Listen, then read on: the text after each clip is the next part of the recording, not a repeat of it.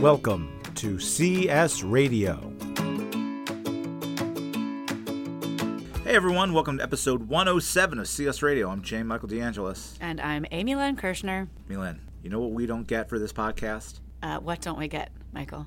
Money. We do not get Got money. no advertisers, got no Casper mattresses, no stamps.com. Stop saying their names. They're not paying us any money. Well, I do have a Casper mattress, and it's luxurious and comfortable and the best night's sleep I've ever had. So please, no.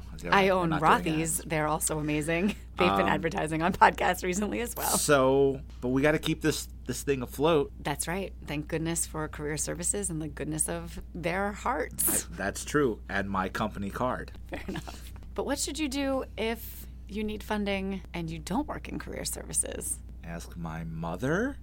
Sure. What are we even getting at here?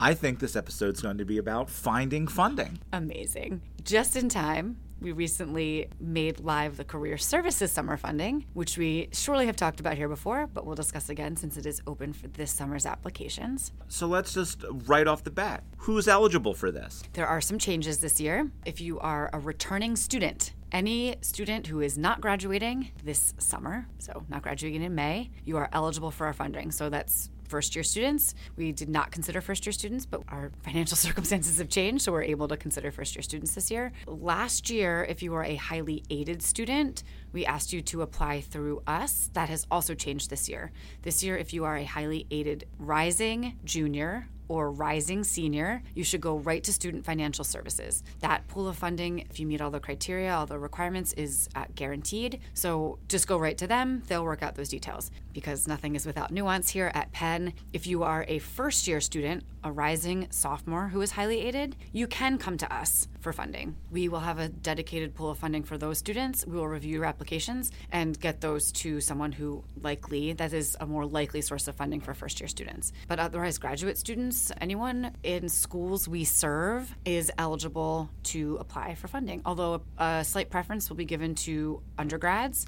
and to those who demonstrate this isn't slight, uh, demonstrated need is something we do consider. We want to make sure that we enable students to accept opportunities they might not be able to do if they did not have funding. Yeah, and I know from looking at the blogs that people write every year, we've definitely funded graduate students Of every course. year. Yep. Probably more undergrads, but there's always Yes. definitely graduate students who have benefited from this. So if there is an opportunity that you have this summer, an unpaid internship, a low paid internship, an internship that pays just fine, but it's on the other side of the country or the other side of the globe and you can't get there, you can't afford rent, let us help. Yeah, I think that's important to note. It doesn't need to be an unpaid internship, it can be an underpaid internship. There is a component of the application that requires you to consider a budget and lay that out for us. It is helpful to be thoughtful about that and consider your genuine needs. I've definitely seen in the past, uh, you know, $30 a day for food. We're going to as the saying goes, give that a haircut, if you will, if that's something that's accepted. We want you to be thoughtful about what those needs exactly are, whether that's transportation day to day on BART because it's expensive, or just like Michael said, it's across the country. So once you're there, you're fine, but you need the airfare. Uh, make those notes within the budget, and we will review. I spent nearly $30 on food the other day just at lunch at an unnamed vegetarian restaurant on campus. And to that, we would say, I'm sorry, but maybe you should have packed a lunch. Maybe I should Which have. feels tough. We know that Wasting my funding. it's tough because we know sometimes that there are those exceptions where it may be necessary to go out for you know a coffee meeting with Absolutely. with someone. Sometimes those things are required, so you can kind of Networking pad it a bit. Yeah, yeah. exactly. But if you're just a, a blanket, like I need thirty days, thirty dollars every day, I must have. a delicious. I must have blank. my Don't say it. vegan Oh, buffalo you chicken went sandwich. There. You went there. Now everyone knows what I mean, it is. it was delicious. It's delicious, but it's expensive. what else? What other? Well, I think uh, some of the things that I see as the person that answers our general inbox, a couple of Yes. FAQs that have already come up in the lead up to this opening. so many FAQs. Is there a minimum amount of time I have to be employed to be eligible for summer funding? Absolutely. So there are other sources of funding on campus. We'll list a few of them in the show notes today.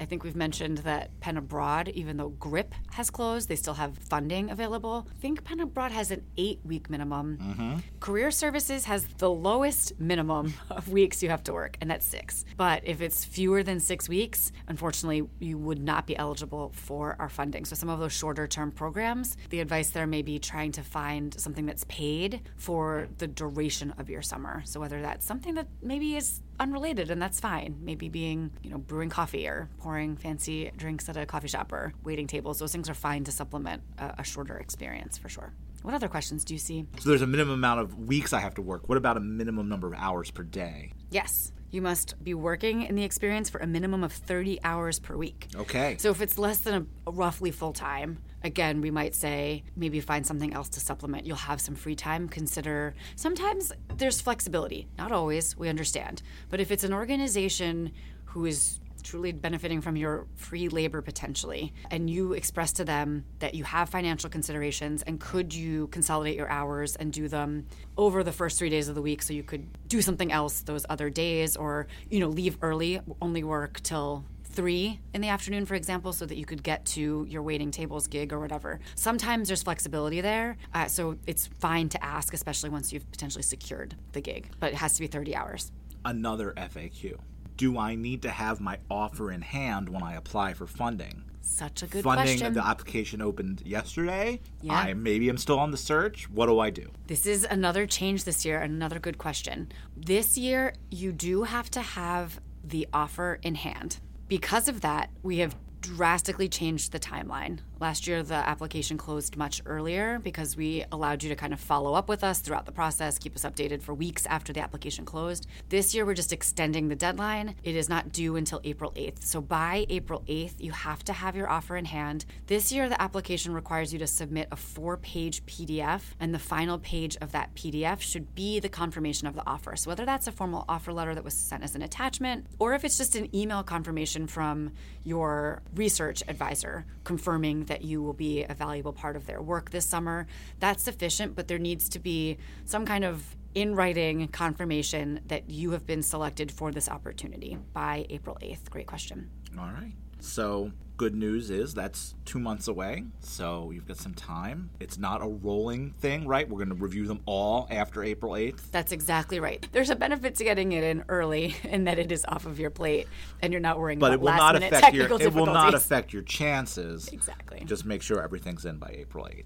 Exactly. You will be equally considered whenever you apply.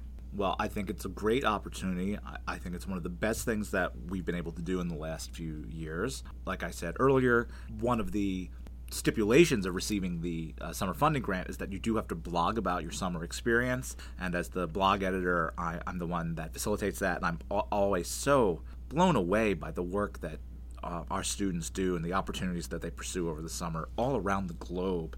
Um, it's really inspiring. People have done some fascinating things, and uh, you can always uh, you can read all of those because they are all tagged with a summer funding blog tag on the blog. So if you want to go back and look at the last two years worth, it's really there's you'll just see some great great things, and maybe will inspire you to find something similar this summer. Totally. And you know, if any recipients out there also want to come on the blog on the podcast and talk with us about it, Oh, we'd love to talk Absolutely. with you. So, hand in hand with this, uh, it, it seems to be at the time of year that people are starting to think about their summer. Makes sense, right? So, we've been getting a lot of questions in the old general inbox um, from PhD students who are looking for funding for research, possibly for a brief summer thing. Mm-hmm. I I'm want to go to China for a couple of weeks and look into something. Someone had an opportunity to work in a lab in Japan for the summer Oh, very cool. but had to be able to get there and Sure. and live there on. So they had the opportunity but there wasn't going to be any housing provided and there wasn't any travel provided. Yeah, so what's available for them? so one they absolutely are eligible to apply to our summer funding as long as they're going to be returning to their studies in the fall. However with a maximum grant of $4000 that may or may not sustain a phd student for what they need to do. Some of these may be longer than the summer. So one of the great resources that we offer our students it's of particular value to graduate students is grant advisor plus so again uh, we talked about before but we've recently redone the career services webpage and one of the things that we've done is we've consolidated all of our funding resources onto one page. It's under how to find funding. Uh, it's all information we had before, but now it's all consolidated into one place. I think it makes it a lot easier. And so you'll find the grant advisor as a resource on that page. There is a uh, username and password that rotates every month. Uh, I update it on the first of every month when Grant Advisor sends it to me. I will say, when you log into Grant Advisor, you may your heart may sink for a moment Uh-oh. because it's one of those pages that was probably created in the mid 90s and it oh, has not had a facelift and in fact they so in a very positive way they offer their information in a lot of different ways you can look at it on the website you can download it as a pdf of their monthly newsletter mm. you can download it as a spreadsheet or you can download it as an actual database program which they note is for dos No. Yes, but they update it every month, so it, no one has just given that website a little facelift. Despite does say copyright 2020, so somebody's gone in and done something. But the information, regardless of the interface, the information is great. I particularly like going on the website. It is good. You can subscribe and get it as the monthly newsletter. You know, you may prefer to get it that way. I like going onto the website Yeah. because there's a really clear navigation box right at the top. You know, sometimes simple is best. And it's broken into things like humanities, sciences, social sciences. They have things um, for minorities, just for women. It's really great. So you can click on your area. So if I want to go work in a, a, a chemistry lab in Japan for the summer, I can click on that sciences one and see all of the currently open grant and funding opportunities available. awesome. It has the deadlines listed. You can click into it for more information. It's just, it seems like exactly the sort of thing that I would want to have at my fingertips if I were looking for big kind of funding. That is a really valuable resource that I hope people take advantage of. So, grad students, alumni, I mean, undergrads should certainly feel free to take a look at it. I feel that most of the things on there are geared towards a, a more advanced degree. Makes but sense. definitely, you know, if you're looking to see what's out there, it's good to know. It's also good to know who is funding these things Yeah, it will say, so, you know, if the Millen Kirshner Institute is funding something, you might reach out to them and say, "Hey, I'm an undergrad. Here's what I'm pursuing. Is there any assistance you can provide me?" Great point. Doing related work. Happy to contribute. Can you contribute to me? So we have internal resources here at, at Penn Career Services. We have external resources through things like the Grant Advisor. And then just this afternoon, uh, Mila and I sat in on a very interesting meeting with one of our partners that I think is a great thing for us to discuss today. Absolutely. Lime Connect is the resource we're talking about for students with disabilities. And there are a couple that apply, although the timing is not exactly for summer, but it's a good thing to be aware of going forward. There's a Google Lime Scholar, and those applications open in the fall. Uh, Google Lime Scholars receive $10,000. They get to attend the annual Google Scholars Retreat and uh, those with an interest are considered for an internship as well. So the students who are studying computer science, computer engineering, or a closely related field would be eligible for this. But this is not a summer application. This is uh, applications for this open in the fall. So they open in fall 2020. But still a really good thing to be aware of because obviously that $10,000 could be applied to any number of things. There's also a BMO Capital Markets Lime Connect Equity Through Education Scholarship bit of a mouthful. Mm. But selected students for this also receive $10,000, and those who are interested would be considered for an internship. In this space, candidates must be pursuing a degree in business, engineering, math, physics, statistics, or a related discipline and interested in pursuing a career in financial services, with hopefully a focus on capital markets as that's preferred. This again, these applications open in the summer of 2020, so it wouldn't necessarily be summer funding, but again, a way to be thinking about financing some of the things that are expensive in life. And just so we touched on it briefly, but Lime Connect works with students and alumni from the university who have any sort of disability.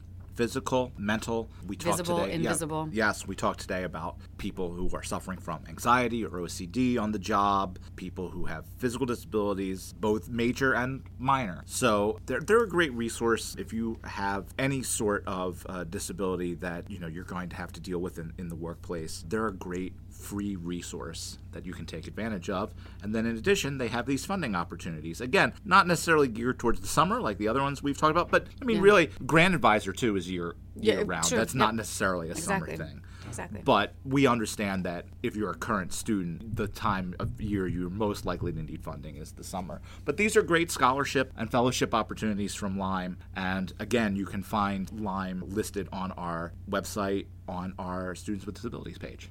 Exactly. I love their mission, rebranding disability through achievement. So, thinking about reframing things. And they also have great insight into, I liked this as well, considering whether, when, and how to disclose that disability, thinking about how it might impact your application process as well as your time on the job. Thinking about being successful in all of those spaces. But certainly having funding can help make you successful. Sure can. make it easier. So, and again, we're still in the thick of it here. It is peak career fair season. We've done two already. There's another one this week. We have the Startup and Data Analytics Fair on Thursday. Next week, we have the Creative Fair and the Design Fair. So go to those fairs, land your summer opportunity, and then come to us to find some fun. Exactly. Come to us with that offer letter and see if we can help you out. And I, I think, whether through coincidence or intentional on our part, uh, all the career fairs were a little bit early, earlier. We're wrapping them all up earlier than usual. All of our career fairs will be done by February. Yes. So, you know, I think it gives people time to land those opportunities. And then if you need that funding, you've got till April 8th to apply through us. And again, highly aided students, and you would know if you're highly aided through your uh, Penn InTouch. If you have questions, there's a clear, if you just search highly aided Penn, there's a really clear website detailing that all out. Um, it will say on your own Penn InTouch, your own. So if you meet that qualification, go to Student Financial Services. Rising juniors and rising seniors are guaranteed summer funding through them. So that's amazing. Yeah, very, really incredible. Well, we hope that you find what you're looking for and then join us here next time on CS Radio.